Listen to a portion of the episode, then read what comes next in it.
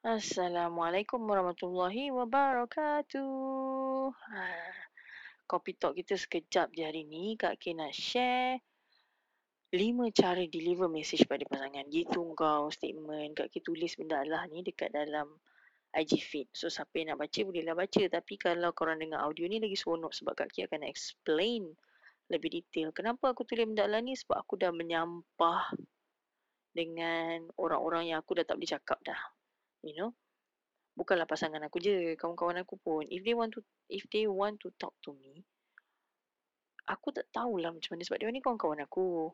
So tak boleh macam ni eh? It, macam mana aku nak cakap ah? dia ni kawan-kawan aku. Kalau aku cakap apa-apa pun dia ni adalah kawan-kawan aku. Ah macam tu. Cuma sekarang ni aku kenal dia orang dan aku faham dia orang. Kalau dia orang cakap dengan orang lain Contohlah one of my friend tu dia cerita macam mana dia cakap dengan suami dia. Lepas tu lain yang dia minta, lain yang dia cakap, lain yang suami dia receive. Dan kawan aku tu bukanlah fasa nak minta idea ke, nak tanya kenapa ke, nak faham ke, tak. Dia ni fasa nak melepaskan KKDIST satu. So aku tak boleh buat apalah. Aku dengar lah. Tapi cerita dia kalau benda yang dia buat ni, then she keep doing this, Sampai bila-bila pun jujurnya lah siapa-siapa pun takkan dengar lah apa yang kau cakap. Ah, ini serious shit lah. Nampak macam nampak macam benda ni tak ada apa-apa. Tapi benda ni besar gila. Ah, sorry lah bunyi tutup pintu yang kuat. Okay. Mata balik. Ni cara deliver message saya tu kan. Pertama kan. Kalau kau tengah marah. Kau boleh rasa kan. Kau tengah marah kau rasa macam ada wave datang kan daripada perut kau ke dia macam naik geledak kat mulut kau keluar tiba-tiba kerongkong kau macam sempit kau rasa macam ah! Ha. mungkin kau rasa macam senyap je kau rasa macam perut tu perangin sendawa tu lepas tu kau jadi macam diam ni kan. Ha, itu tanda kau marah lah Okay, bila kau marah what you need to do is you need to stop talking if you do not know how to talk. Kalau kau tahu macam nak cakap, tak apa. Tapi kalau kau tak tahu macam mana nak cakap, you do not know. Satu, kau tak tahu apa yang kau marah. Kedua, kau tak tahu kau marah. Ketiga, kau tak tahu apa yang kau nak cakap waktu kau marah. Keempat, kau tak tahu sebenarnya apa real perasaan kau sewaktu kau nak marah. Kelima, kau tak tahu kau marah apa sebenarnya ni. So, kau better stop talking. Sebab waktu ni, jujur aku cakap lah waktu ni, anxiety kau yang talking tau. Ha, your anxiety yang talking. Tak tipu aku cakap. The real feeling takkan boleh keluar daripada mulut kau. Message tak sampai, pasangan jadi lagi distant. So, stop talking kalau marah kau sedang mencanak naik jujur kat Ki cakap ni, kau memang kena stop talking lah. Bila marah tu dah, kau pun boleh rasa kan, kalau marah tu macam, kau rasa macam kau nak sembuh je orang tu time tu. Tapi kau tak tahu apa perkataan nak sembuh. Dia masalahnya kalau kau sembuh dengan orang lain, orang yang kau kat office kau jumpa hari ni besok tak jumpa dah. Ataupun orang yang kau memang tahu dia tak ada kena dalam hidup kau, tak ada kena mengena dalam hidup kau, tak apa. Tapi kalau pasangan kau ni, susah tau. Sebab kau memang akan attach dengan dia all the time. Dan kau memberikan satu experience lah pada dia. Aku pun faham lah, you have so many things tak settle dalam diri kau. Cuma ni, it's time for you to alert kot. Ah, ni aku cerita yang kawan aku tu, umur nak nak masuk 40 lebih dah. Tapi kalau kau keep on macam ni, kau dah lebih 15 tahun kahwin. Distance tu lagi besar, lagi besar, lagi besar, lagi besar. So you better stop talking kalau you tengah marah. So you tak tahu what's going on. Kedua, when you use too much word, orang jadi pening. Jujurnya Kak K pun ada masalah macam ni juga. Too much word. Kalau dalam sesi online, Kak K dalam sesi online, Kak K selalu rephrase balik. Terlalu banyak ke perkataan aku cakap ni? Am am I saying a lot of word at this moment? Sebab terlalu banyak perkataan ni jujurnya hanya mengkonfuskan pasangan tu je. So, choose apa perkataan yang dia nak guna. Especially kalau kau sibuk nak pakai perkataan-perkataan jargon macam toxic, communication, perkataan-perkataan yang besar kan.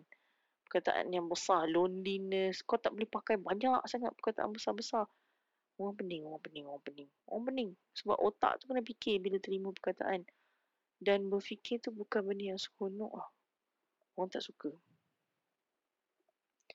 Terlalu cepat. Macam Kak K cakap ni lah. Kalau siapa yang follow podcast Kak K daripada awal, mesti korang nampak perbezaan kan. Awal-awal dulu Kak K cakap sangat laju. Makin lama makin slow down, makin slow down, makin slow down. It, it require practice. Sebab bila kita too fast, orang pening.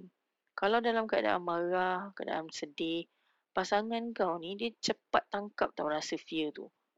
Dia takut salah cakap, takut terlepas cakap, takut jadi lagi teruk dan macam-macam lagi lah.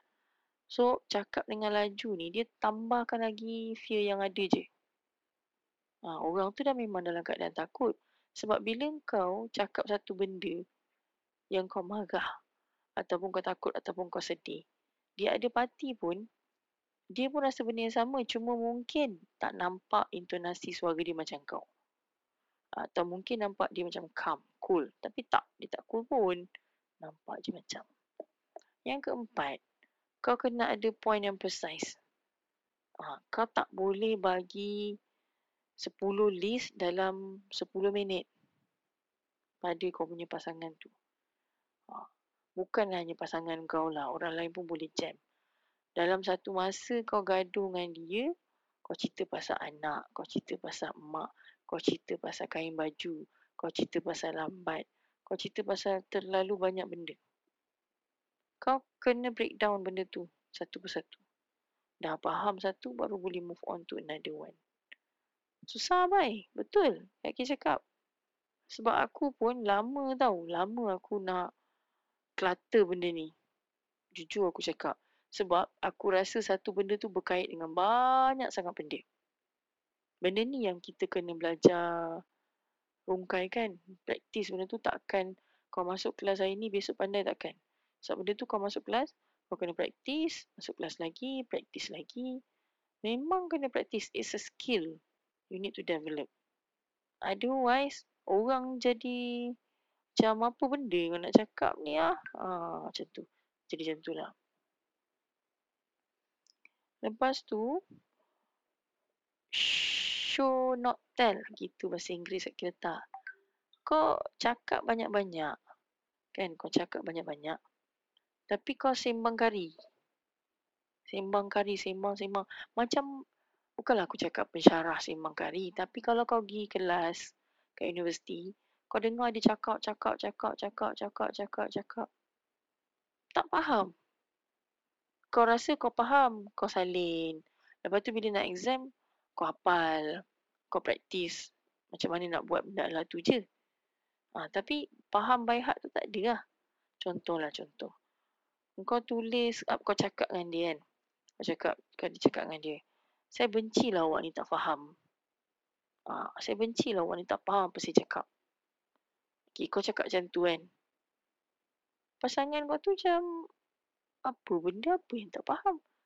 Tapi kalau kau cakap dengan dia, saya rasa macam kepala saya ni kena hempap dengan berpuluh batu-batu sekarang. Rasa nak berdiri pun long.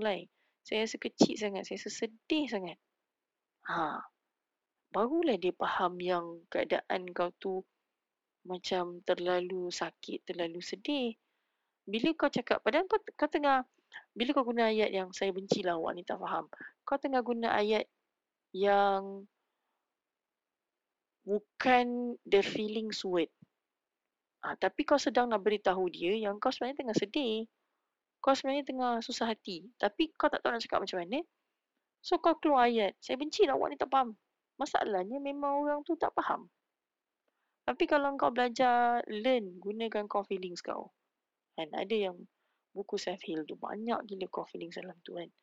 Dan kau feeling tu kau kena learn. It's a skill. It's a skill. Tak ada orang pandai tu macam tu.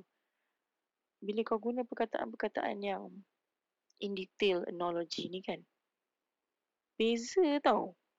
Maksud sama, cara deliver tu beza. Bila kau deliver beza, message tu sampailah. Dan semua ni, babe, memang kena praktis.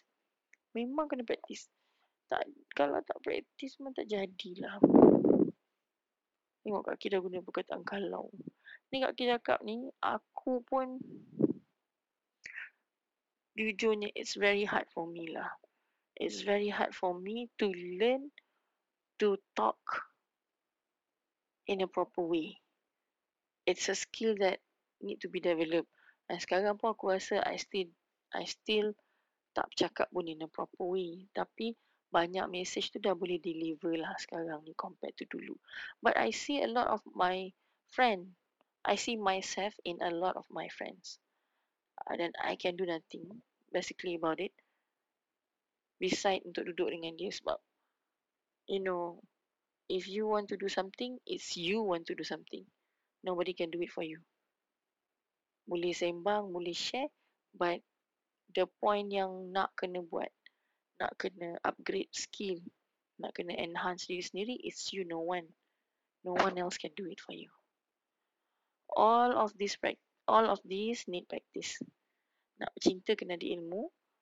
Kalau rasa semua benda kau tahu sampai bila-bila pasangan kau pasangan rasa yang kau tak faham dia lah dan dia tak faham kau. Kalau betul dia yang membahagiakan kau, aku rasa worth it lah untuk kau belajar semua ilmu ni kan. Kau tak belajar sampai tua lah kau terasa tak henti-henti. Cerita dia kau yang tak boleh deliver the message kau pula yang terasa. Ah, okay. Sampai di sini sajalah kita punya podcast kali ni bertenang kan. Tak ada Dr. Hasina bertenang. Kalau ada Dr. Hasina meriah aku rasa satu kampung. Okey semua. Assalamualaikum.